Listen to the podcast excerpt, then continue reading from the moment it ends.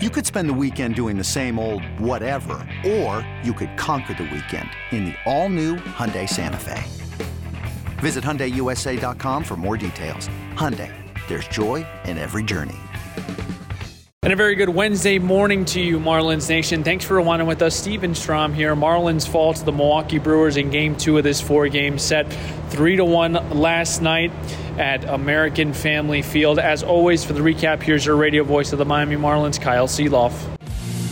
An unfortunate setback for the Marlins at American Family Field here in Milwaukee, Wisconsin. Tonight, game two of this four game series goes to Milwaukee by a final score of 3 to 1. Marlins with one run. That one run, three pitches into the top of the first inning tonight. And the Marlins were two hit tonight. One of those two hits was the Arraez homer leading off the top of the first, and it was quiet after that as Peralta beats Cabrera. Williams with the save, and the first two have gone to Milwaukee. This is the 10th inning show with Gabby Sanchez and Kyle Sielaff, and Gabby, it was a tough night at the plate. Again, three pitches into the ball game, the Marlins had a run on a hit. They got just one hit after that, and by the way, that came in the second inning with two outs. Marlins did not get a hit after the second inning tonight. Um, just an unfortunate loss. Brewers pitch really well. They have all season long. They're tough to beat. Uh, we'll see if the Marlins can pick up the pieces tomorrow and get themselves back into the win column, huh? Oh, not only that. You look at yesterday's game: six hits, no runs. Today, two hits, one run. Of course, that Arraez home run, uh, the reason why they were able to score. Uh, but yeah, after that Xavier Edwards hit there in the top of the second inning with two outs, you, 18 straight without reaching base. And then the only guy who was able to reach base was Jon Berti, who came in to pitch in for Joey Wendle, who walked, and then that was basically it. Uh, the pitching staff was there. The pitching staff did what they needed to do. Yak Cabrera was shaky, but he was able to bounce back. He was able to give the Marlins some innings. I, I, all in all, yeah, you don't want to see him walk so many people, but it really didn't hurt him too much. Yeah, he did walk in one run in that – second inning when he came in. You, the offense just needs to get going, plain and simple. And I get it. You're, we're, you know, tough pitchers. Freddie Peralta has been pitching lights out baseball, especially in this second half. You know, yesterday's game, Woodruff as well. He's been pitching lights out. But when your team only allows three runs in a ball game, and you start off the game with an Arraez home run, you think, fine, up and up. You know, guys are going to start scoring some runs. Things are going to happen. And then all of a sudden we just kind of stayed with the same approach throughout the game. And that's nothing that Brant Brown can do because he can tell guys consistently. We talk to him before games on what the plan is. And okay don't swing at the pitch down. We're looking up. And we keep swinging at that pitch down. We did it yesterday. We did it again today. Hopefully you know they can do something here tomorrow's game to get things going because offensively, when we look at this Brewers team, it's not like they have firepower. They do have good pitchers on the mound, but when you give up only three runs, you need to win a ball game. Uh, just to throw this around, do you just tip your cap to the Brewers tonight? Uh, the, you know, is, is it a game planning thing? I mean, what, what, what do you think? Um, I don't think it's a game planning thing. I think you're kind of what we did in the second half, right? Putting a little bit too much pressure uh, on the Marlins hitters, and I think the hitters are doing that to themselves. They understand the situation. You know that you're going up against, you know, a good pitching staff, and that's what this Brewer team has. They're not only, you know, the starters, but they do have relievers that can come in who have shut down stuff. And all of a sudden, you try to do too much, so you start to expand your zone. And I think that's kind of what we've seen in these last two games. All right, Gabby, thank you very much. I'll see you tomorrow. All right, thank you very much, Kyle. That's Gabby Sanchez. I'm Kyle Sielaff. Highlights from this ball game tonight. The one lone highlight for the Marlins: three pitches in, top of the first inning. Freddie Peralta facing Luis Arraez. Open earlier this afternoon. It is a beautiful venue, very similar to loanDepot Park when everything is open. But they elect to close it here tonight as Arraez swings high drive right field. Stay fair. She is gone. A leadoff bomb for Luis Arraez here in the top of the first inning. It's 1 0 Miami. Well, that's a good way of getting things started. We talked about yesterday. And unfortunately, that was the one highlight for the Miami Marlins here tonight. The only other highlight you could say was the two out single from Xavier Edwards in the second inning. After that, the Marlins did not get another hit the rest of the night. They were only on base one more time. A two out walk in the eighth inning by Jon Berti. For the Milwaukee Brewers, who were trailing 1 0 going to the bottom of the second inning, this is how they scored their run in the second. Edward Cabrera replaced JT Chargois, who was utilized as an opener tonight. Cabrera walked Canha, Adames, and Donaldson before striking out Brice Turang, and then he was facing Monasterio. The 3 2 payoff pitch is low ball four. Cabrera has walked four here in the bottom of the second inning. The latest walk to Monasterio forces home a run. This is a 1 1 game. So Monasterio walks. That's an easy RBI, his 25th of the season. Cabrera then got Taylor to pop out and Frelick to ground out. He found a way after 30 pitches to wiggle his way out of the bottom of the second inning, allowing just one run. The only other run in this ball game tonight, or just uh, check that, the next one, which would be the game-winning run, came courtesy of Josh Donaldson with nobody on base with one out in the fourth. Here is Josh Donaldson. And the first pitch that he sees is swung on and hit high and deep to left field. De La Cruz is going back, and she is gone. Josh Donaldson, his first as a Brewer, his 11th this season. The Brewers have taken their first lead of the night. It's 2 to 1 here in the fourth. I'm sure we'll hear from Edward Cabrera shortly and Skip Schumaker. Cabrera, the six walks, you could almost within reason say didn't really hurt him. He only allowed the run in the second. And uh, Cabrera went four and two thirds in this ball game tonight. Couple of runs, one hit, six walks, and five strikeouts. He did did depart after walking two with two outs in the sixth inning. AJ Puk took over.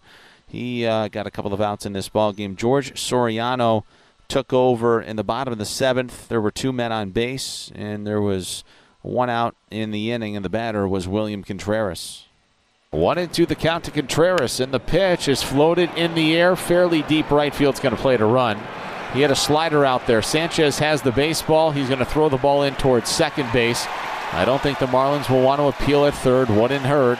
But tagging and scoring from third is Monasterio. And that's a sacrifice fly for Contreras, his 70th RBI of the season. It's 3 to 1 Milwaukee. And that was certainly plenty here tonight. Freddie Peralta went six and a third innings for the Brewers. A run, two hits, no walks, nine strikeouts. Hoby Milner worked an inning in the third.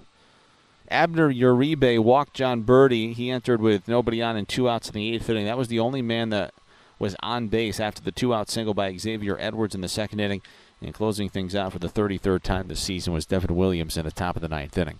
For the Marlins, a run, two hits, no errors, two men left on base. And for the Brewers, three runs, five hits, and no errors, and seven men left on base. Peralta the winner, Cabrera the loser, Williams with his 33rd save of the season. Total time of game, 2 hours and 28 minutes here at American Family Field tonight in front of 26,466. A chilly night up here in Milwaukee, Wisconsin. With a loss, the Marlins are 74 and 71. With the victory, the Brewers are 81 and 63. For the Marlins tonight, seven strikeouts, $175 have been donated to AutoNation's Drive Pink initiative to fight against cancer. For every strikeout this season, $25 will be donated to the Drive Pink initiative. Okay, Kyle, thank you. Let's head down and listen to what Skip Schumaker had to say following the 3 to 1 loss to the Brewers. Skip, we'll start with Freddie Peralta. Just after that leadoff uh, home run by Arraez, he allowed even just one more hit. Just what made him so dominant? Yeah, we thought we are uh, gonna. It's gonna be a good game for us um, after the Arraez home run. A lot of energy coming in today, um, but he was pretty dominant. Uh, he had his uh, fastball working at the top of the zone. Uh, we just couldn't get on top of it, and uh, a lot of weak contact. Slider was really good. Um, you know, we chased a little bit, but it wasn't like any crazy amount. We just had a lot of weak contact, and um, you know he had swing and miss inside the strike zone, and uh, it was challenging for us tonight. That being said, are you happy with the at bats, or in these type of situations and one of those where you like kind of give the credit more to the to the pitcher yeah i mean i feel like we've done that the last couple nights probably you know woody and um, and Peralta, you know, both really tough pitchers. Again, it's it's tough to be happy when you lose. Mm-hmm. So I've never really been happy when I when we've lost. Um, uh, but yeah, we faced some tough arms the last couple days. But you know, we got to get uh, get a couple wins here, um, and it starts with tomorrow. For Cabrera, you talked about the weird walks before the games. Again tonight, is just anything you can pinpoint the difference with him when, when it comes to that lack of dependence? six walks isn't gonna isn't gonna do it. Um, but he uh, credit to him, he got out of it, you know, with just one run, and um, and you know that was big at the moment at the time uh, when it was bases loaded. Uh, with nobody out and four straight walks, I think it was. Um, but yeah, he's we've t- there's nothing wrong with this stuff. His stuff is real, and it's uh, as good as anybody's in the league. And when it's inside the strike the strike zone, you see what happens. I mean, they didn't they had maybe one hit or two hits uh, against him, so it wasn't. Um, it's not lack of stuff. It's uh, confidence inside the, inside the strike zone, and when he gets it and that momentum carry you know carries uh, over you know inning after inning, then you see what he does. But um, you know he's got to be on the attack, and when he's on the attack, he's really good. How do you evaluate now? Like when you see both extremes, where it's the four walks one inning, and then just a just solo home run the rest of the way, just well, he was playing with fire. Yeah, he was. Yeah, so I, I mean, it was, uh, you know, it was really good for you know four innings of the four and two thirds, whatever he went. Um, but you know, the, the first inning was was tough. I mean, we almost had to go get somebody right away.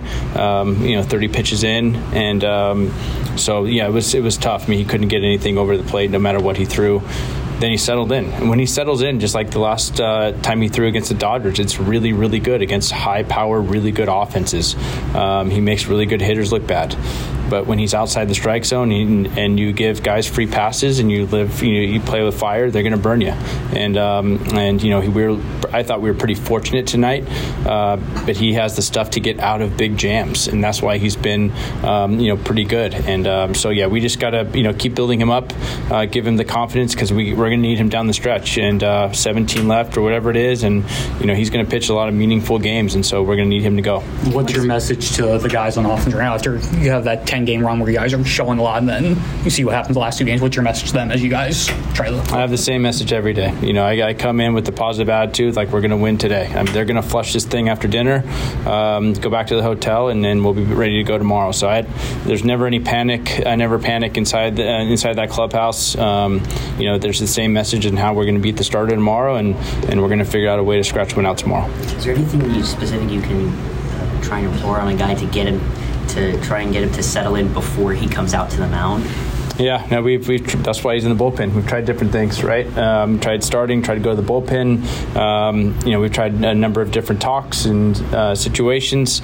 Um, so we're going to keep working. I mean, I'm, we're not going to give up on him, that's for sure, because he's really, really good.